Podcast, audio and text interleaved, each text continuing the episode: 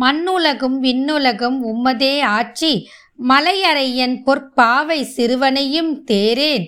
என்னிலே உன் பெருவயிற்றின் கணபதி ஒன்று அறியான். எம்பெருமான் இது தகவோ எம்பி அருள் செய்யீர். தின்னென உன் உடல் விருத்தி தாரீரே. ஆகில் திருமேனி வருந்தவே. வளைக்கின்றேன் நாளை. கண்ணறையன் கொடும்பாடன் என்று உரைக்க வேண்டான். கடல் நாகை காரோனும் மேவி இருந்தீரே. தெய்வங்களும் சித்தர்களும் இது உங்கள் தமிழ் பாட்காஸ்ட். வணக்கம். இன்னைக்கு நம்ம தெய்வங்களும் சித்தர்களும் வரிசையில் சித்தர்களோட ஒரு அற்புதமான வரலாற்றை பற்றி தான் பார்க்க போகிறோம் கோணிப்பை சித்தர் சுவாமியார். புராண காலத்தில் மட்டும் இல்லாமல் இப்பையும் இந்த காலத்திலையும் நம்ம கூட எத்தனையோ பேர் வாழ்ந்துட்டு வராங்க. அதில் பல அற்புதமான மகான்களும் இருக்கிறாங்க. நமக்கே தெரியாத பல அற்புத மகான்கள் இந்த காலத்துலேயும் வாழ்ந்துக்கிட்டு இருக்கிறாங்க. அப்படி நம்ம கூடயே வாழ்ந்து இருக்கிற ஒரு அற்புதமான மகான் தான் கோணிப்பை சித்தர் சுவாமியார். இவர் இடுப்பில் எப்பொழுதுமே ஒரு கிழிந்த கோணிப்பையை மட்டுமே கட்டிக்கிட்டு இருப்பார். அதாவது கோணிப்பை மட்டுமே இவருடைய ஆடையா அணிந்துட்டு இருப்பார். இதனால தான் இவரை கோணிப்பை சித்தர் அப்படின்னு அழைச்சிக்கிட்டு இருந்தாங்க. அதுவே இவருடைய பெயரா நிலச்சிருச்சு. வேலூர் மாவட்டம் திருவளத்தில் உள்ளது வில்வ நாதீஸ்வரர் திருத்தலம். இது ராஜராஜ சோழன் காலத்தில் கட்டப்பட்டது. அவனுடைய மனைவியின் தாய் வீடு திருவலம் நகரம்தான்.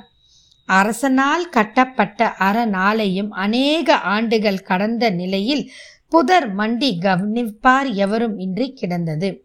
அந்த தருணத்தில்தான் சிவானந்தன் என்பவர் அங்கு வந்து சேர்ந்தார்.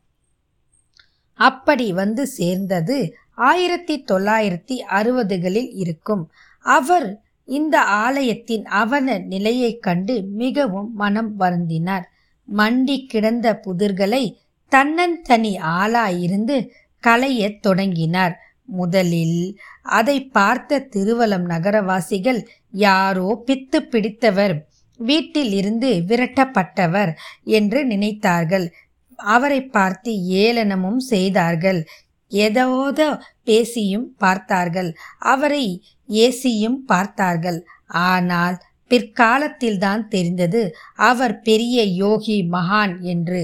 அவர் பெரிய யோகியாக மகானாக விளங்கப் போகிறார் என்பது அப்பொழுது அவர்களுக்கு பாவம் அறியவில்லை. அறியாமை அவர்களின் கண்களை மட்டுமல்ல மூளையும் மழுங்க செய்து விட்டது. அந்த பக்தரோ எதை பற்றியும் கவலைப்படாமல் யாருடைய ஏளனத்தையும் ஏச்சு பேச்சுக்களையும் காதில் வாங்கி கொள்ளாமல் எப்பொழுதும் அவருடைய வேலையில் அவர் குறிக்கோளாக இருந்தார். அந்த பக்தர் கோயிலை சீரமைப்பதில் மட்டுமே தன்னுடைய முழு நேரத்தையும் செலவழித்தார். அதோடு மட்டுமல்லாமல் கோயிலுக்கு ஏழைகள் எத்தனை பேர் வந்தாலும் அவர்களுக்கு வயிறார கூழும் ஊற்றவும் ஏற்பாடு செய்தார். தாமே முயன்று கோயிலை சீரமைத்து அவரே கோவிலுக்கு கும்பாபிஷேகம் செய்தபோது ஊரே வியந்து நின்று பார்த்தது. அவர் மேல் மதிப்பும் மரியாதையும் வைத்தது. கோயிலின் உள்ளே உள்ள வில்வ மரத்தின் கீழ் அமர்வதுதான் அவருடைய வாடிக்கை. எப்பொழுதும் அவர் அந்த மரத்தின் கீழேயே அதிகமாக அமர்ந்து இருப்பார். அதிகம் பேசவும் மாட்டார். மௌனமாகவே இருப்பார். அவர் ஏதாவது சொன்னால் அந்த வாக்கு அப்படியே பலித்துவிடும் என்பது நூறு சதவீத உண்மை. இப்படி இந்த செய்தி ஊர் முழுவதும் பரவியது. அவரை தரிசிக்க பலதரப்பட்ட மனிதர்கள் குவிந்தனர். கை நீட்டி காசோ பணமோ வாங்க மாட்டார். அவர் அருகில் யாராவது காசை வீசிவிட்டு சென்றால் தன்னை பார்க்க வருபவர்களுக்கு சின்ன குச்சியால் அந்த காசுகளை தள்ளி கொடுத்து அதை அன்றே தீர்த்து விடுவார். அவர் ஆசியால் வாழ்வில் வளமும் நலமும் அடைந்தோர். பலர் இன்றும் அவர்கள் பலர் இந்த பூலோகத்தில் பல இடங்களில் வாழ்கிறார்கள். இப்படி இருந்த போதிலும் கோயில் திருப்பணியில் தான் அதிகம் ஆர்வம் காட்டிய கோணிப்பை சுவாமியாரின் தலைமையில் எட்டு முறை கும்பாபிஷேகம் கண்டது இந்த கோவில்.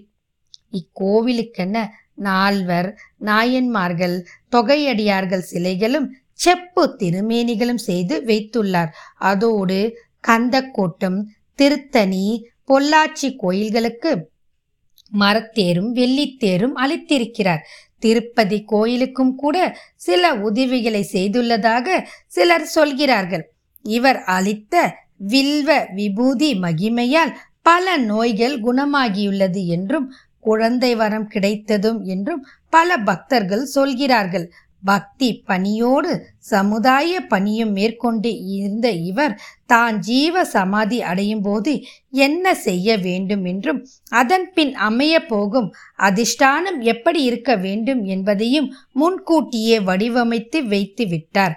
பின்னர் ஆயிரத்தி தொள்ளாயிரத்தி எண்பத்தி எட்டாம் ஆண்டு ஜனவரி மாதம் ஒன்னாம் தேதியன்று திருவலம் கோவிலின் நுழைவு வாயிலுக்கு இடது புறத்தில் அவர் முக்தியடைந்து ஜீவ சமாதி ஆகிவிட்டார்.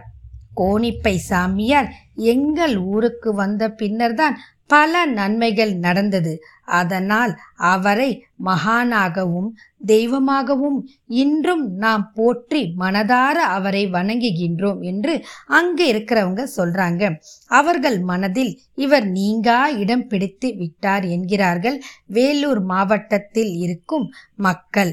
திருவலத்தில் கோணிப்பை ஜீவ சமாதி இருக்கிறது. இப்படிப்பட்ட கோணிப்பை சித்தரின் ஜீவ சமாதிக்கு நாம் வாய்ப்பு கிடைக்கும்போது சென்று அவரை வணங்கி அவருடைய ஆசையை பெற வேண்டும் என்று கூறி இத்துடன் இந்த பதிவை இனிதே நிறைவு செய்கிறேன். மீண்டும் மற்றும் ஒரு பதிவில் சந்திப்போம்.